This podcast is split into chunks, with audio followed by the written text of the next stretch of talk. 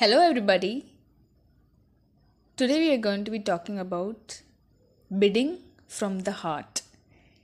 It is one of the beautiful compensations of this life that no one can sincerely try to help another without helping himself. Jane Fisher watched anxiously as her 17 year old daughter, Katie, pulled her unruly lamb into the arena of the Madison County Junior Livestock Sale. With luck, Katie wouldn't collapse as she had during a livestock show the day before. Katie was battling cancer.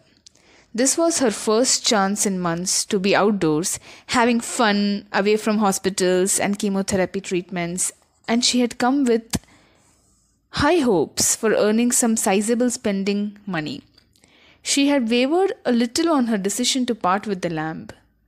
But with lamb averaging $2 a pound, Katie was looking forward to a lot more than pin money. So, she centered the lamb for viewing and the bidding began. That's when Roger Wilson, the auctioneer, had a sudden inspiration that brought some unexpected results. We sort of let folks know that Katie had a situation that wasn't too pleasant, is how he tells it. He hoped that his introduction would push the bidding up at least a little bit. Well, the lamb sold for $11.5 pounds, but things didn't stop there. The buyer paid up, then decided to give the lamb back so that it could be sold again. That started a chain reaction with families buying the animal and giving it back over and over again. When local businesses started buying and returning, the earnings really began to pile up.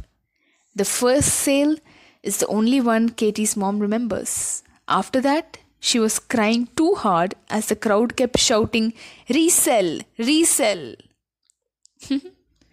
Katie's lamp was sold 36 times that day, and the last buyer gave it back for good. Katie ended up with more than 16,000 for a fund to pay her medical expenses, and she still got to keep her famous lamp.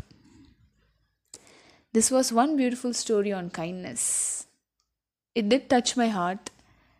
Such humanity still exists Hope it always keeps existing. Hope such beautiful incidents of humanity keep continuing everywhere in the world.